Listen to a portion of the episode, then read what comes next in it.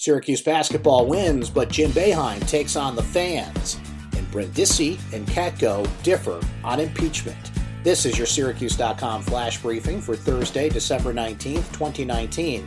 I'm Brent Axe.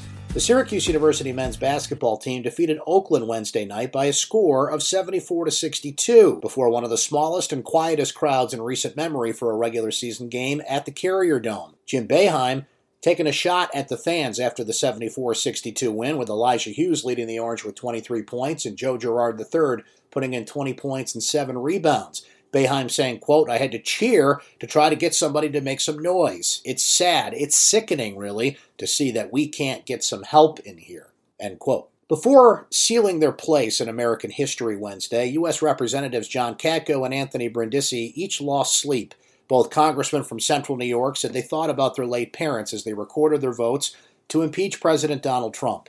Each expressed confidence his vote will be on the right side of history, but the parallels ended there. Katko voted against both articles of impeachment. Brindisi voted to impeach a president for only the third time in American history.